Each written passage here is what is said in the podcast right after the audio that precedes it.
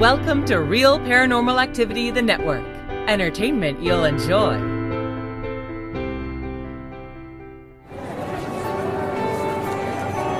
You are listening to an RPA production where people gather.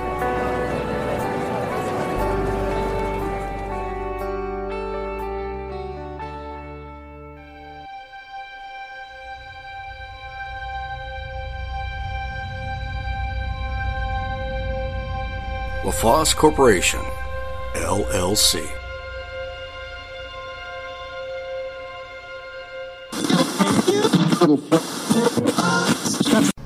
Hello, everybody, and welcome to Terry's Mysterious Moments. This is season six, so sit back and enjoy. Listen to some stories of the weird, of the odd, of the strange and unusual. Some ghost stories, some cryptid stories, some just strange stuff. Again, welcome to season six. Enjoy. Hello, everybody. This is Terry from Texas with another episode of Terry's Mysterious Moments. Here lately, it seems like I should have renamed it as a as a subset for Terry's Mysterious Nazca Pampas stories, but such is life and the weirdness. Well, I said it last episode. The Nazca Pampas has many mysteries. And if you're wondering what a pampas is, it's a plain. P L A I N.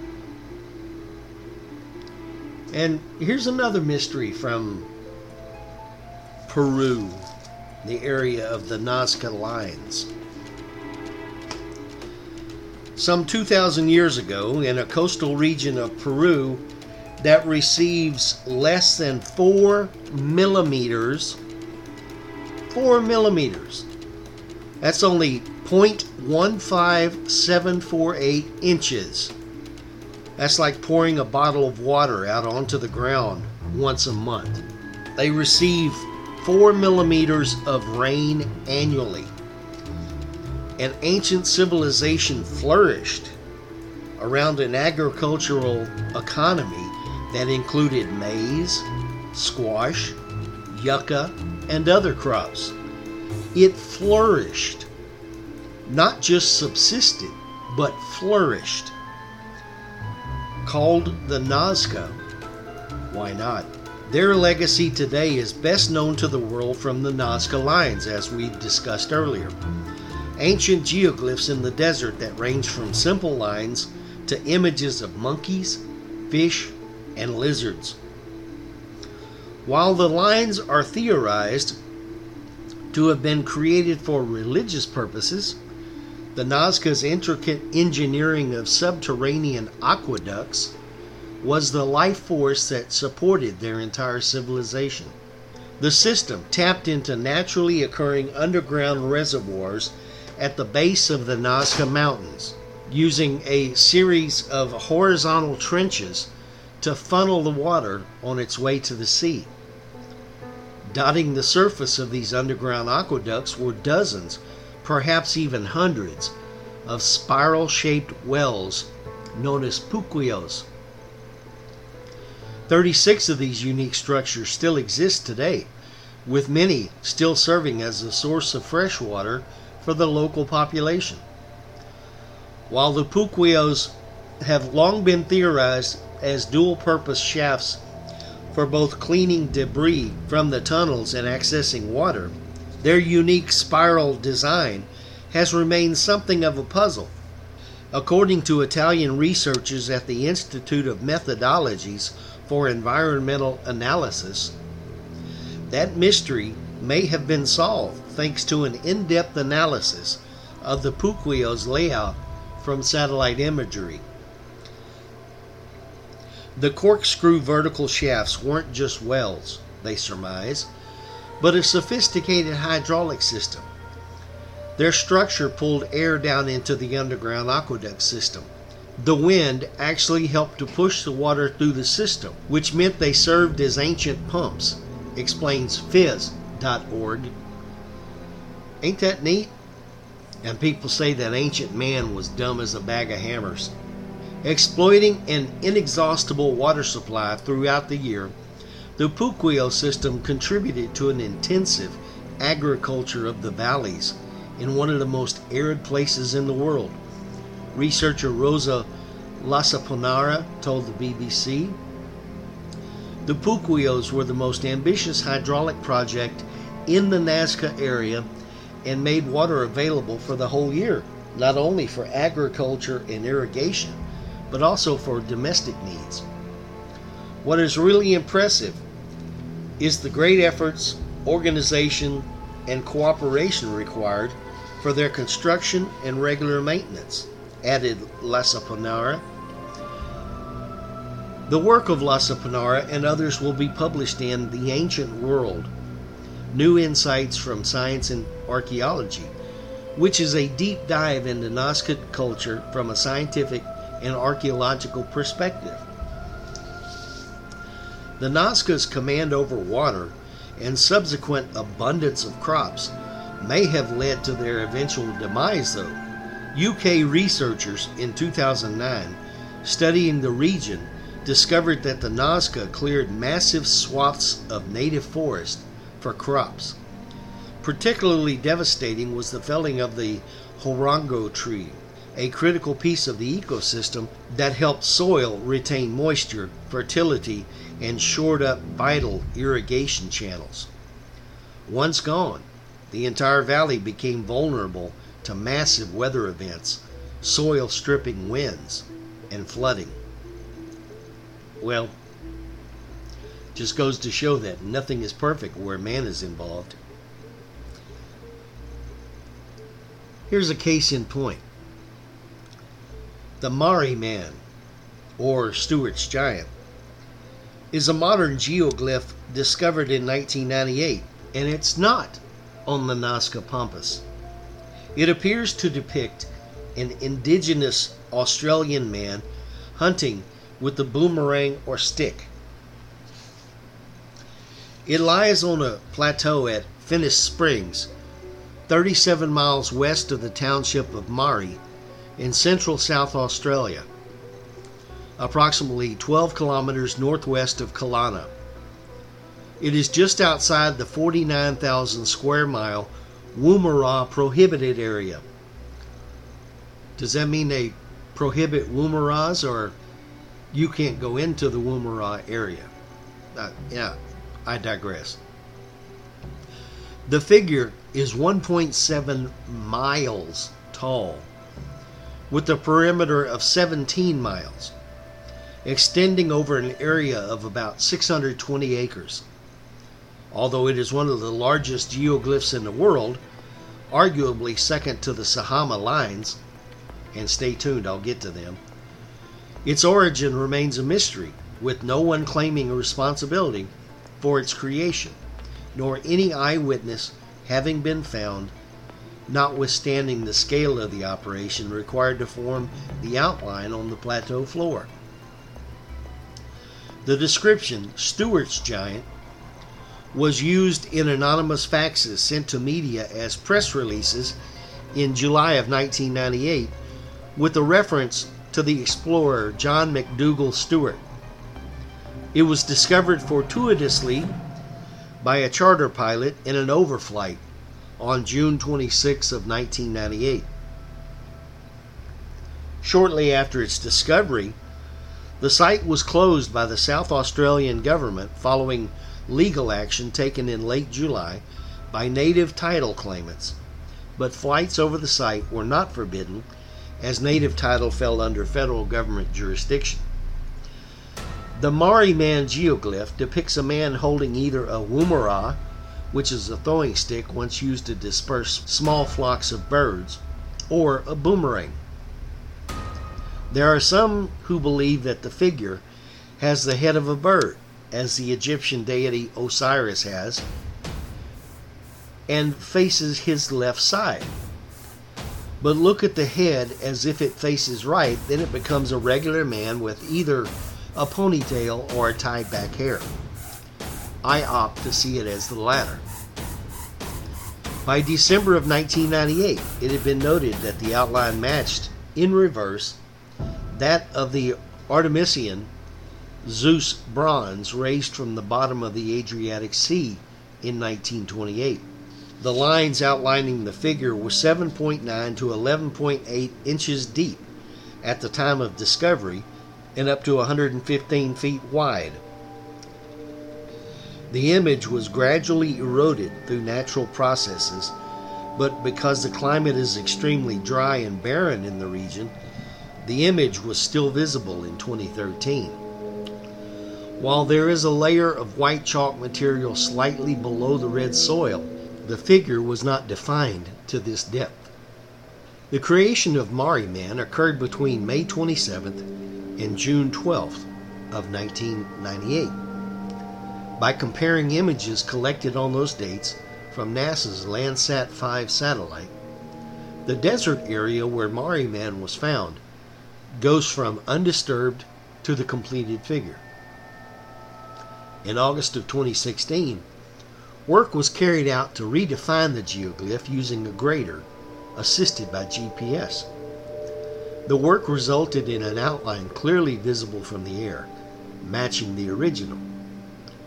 Two decades after its creation, it was speculated that the work itself could not have been created without GPS technology, then in its infancy.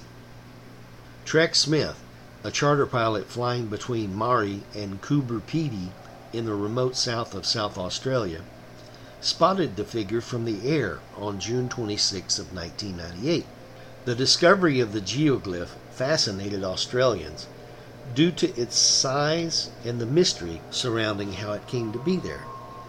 Shane Anderson from the William Creek Hotel, located 120 miles northwest of the town of Marree, claimed the hotel received an anonymous fax describing the location of the artwork. Several anonymous press releases sent to media and local businesses in July and August of 1998 led to the suggestion that the Marree Man was created by people from the United States. Indeed, a detachment of American troops were stationed at the local space agency headquarters and were due to head home soon, so it's thought this group created the image as a parting gift for the people of Australia.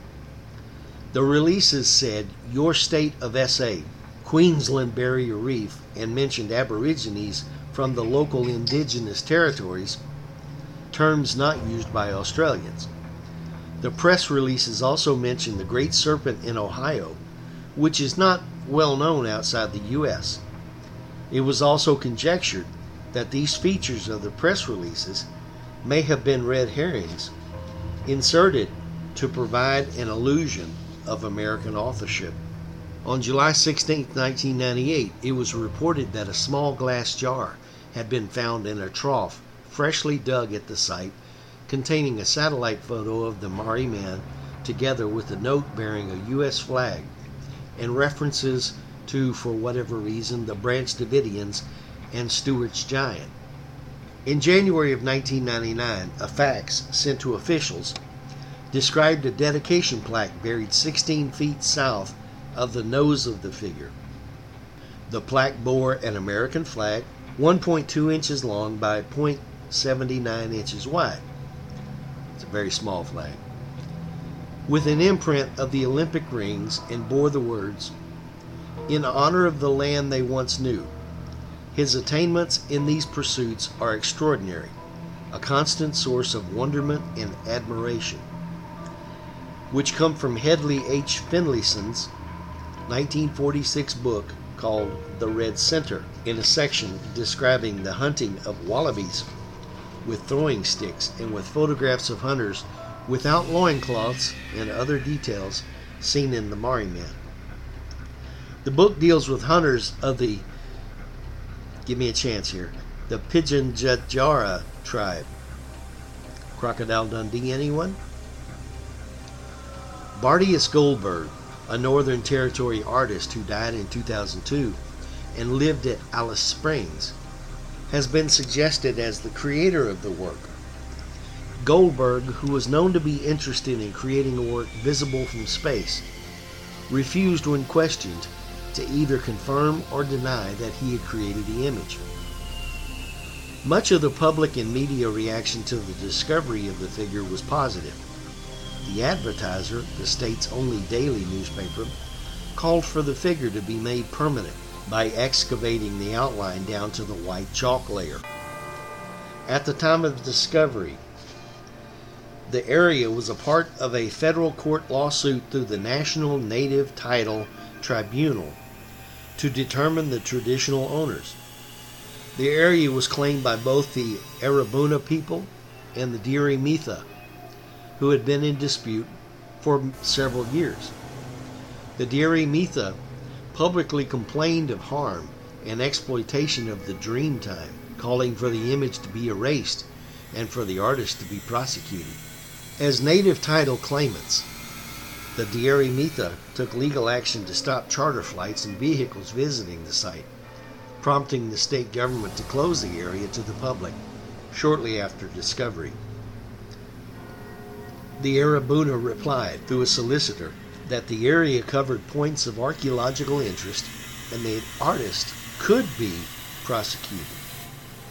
In May 2012, the federal court handed native title to the Arabana people.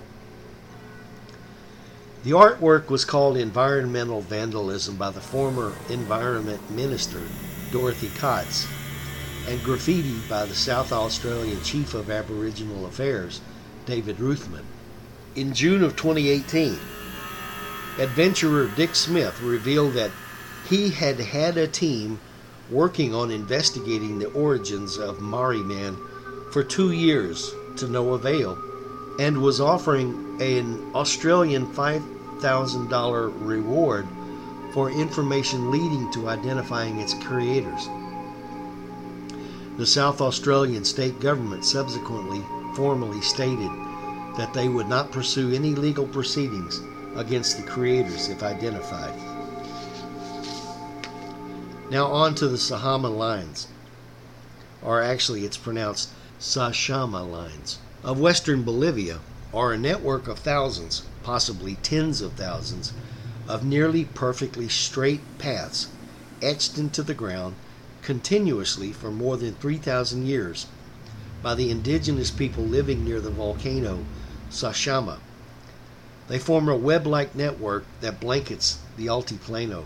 Recent research revealed that this network of lines covers an area of 8,697 square miles, or 5,566,000 acres, an area approximately 15 times larger than the area covered by the Nazca lines in Peru.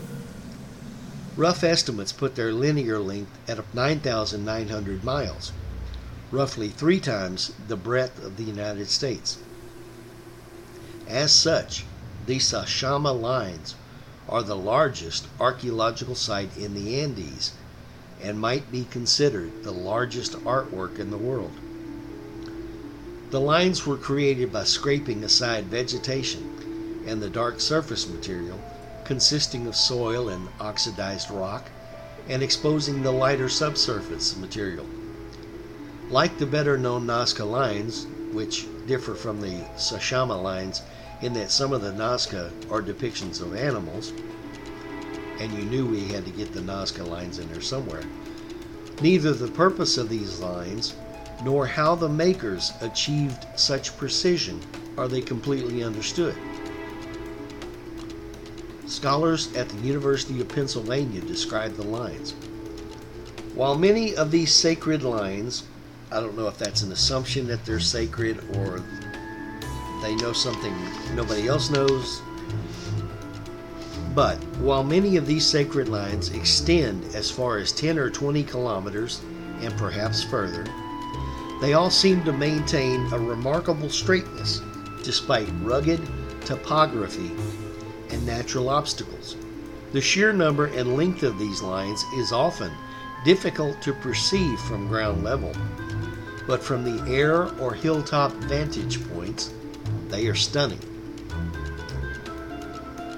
There are many that believe the lines were originally used by indigenous people when they made sacred pilgrimages Interspersed among this network of radial lines and aligned to where lines meet are wakas, or shrines, chulpas, burial towers, and hamlets, making the area a unique cultural landscape.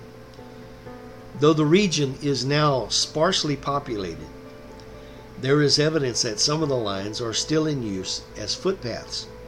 The earliest account of the Sashama lines in English is a brief reference by traveler Aimé Felix Tschiffely in 1932. That same decade, anthropologist Alfred Métraux brought the lines and associated structures to the attention of scholars when he published ethnographic fieldwork about the Aymara and Chipaya people of the Carangas region.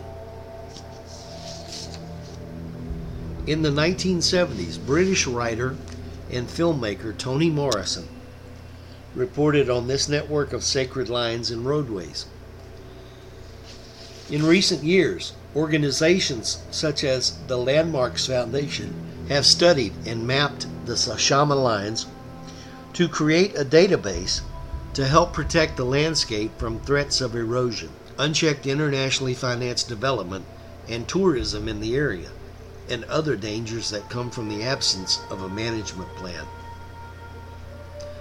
The Landmarks Foundation worked with the University of Pennsylvania to develop the Tierra Sashama project, which used Geographic Information Systems, or GIS, and other analytical digital media tools to map, describe, and analyze the Sashama lines and their associated structures in order to offer strategies to protect and promote the lines in the future. The Tierra Sashama project created a computer database of maps and pertinent information about the lines, local vegetation, and relevant topography. It analyzed and interpreted the patterns and meanings of various land features such as mountaintop shrines and religious structures to determine possible alignments to the sacred lines. It developed proposals that provided for long term protection of the lines and enhanced appreciation of the sacred landscape. According to Tierra Sashama participants, the Sashama lines are extraordinary examples of human achievement and spiritual expression. With proper preservation and management, responsible development, erosion prevention, and measures to minimize vandalism, the Sashama lines can be protected to the benefit of tourists from all over the world, as well as the local people. Now, what is it that makes people do things like this? The Nazca lines, the band of holes that we discussed in an earlier show, um, the these different things that happen, the the aqueducts. You know, of course, that was a necessary thing for people to do, but they they cut lines into the earth. You know why? Do they walk them in a religious thing, in a religious manner? Uh, are they guides to from one place to another? Uh, is it a maybe penitence for something? I don't think they're trying to show aliens what monkeys or mosquitoes or hummingbirds look like or storks or whatever. But you never know. Uh, what's in the mind of ancient man, you know, or, or older men, maybe not ancient, but older. There are some beautiful designs that have been cut into the earth. And why not? The earth is the world's largest canvas to work on. Well, that's it for this show. We'll be back with another episode of Terry's Mysterious Moments. Have a great week. Take care.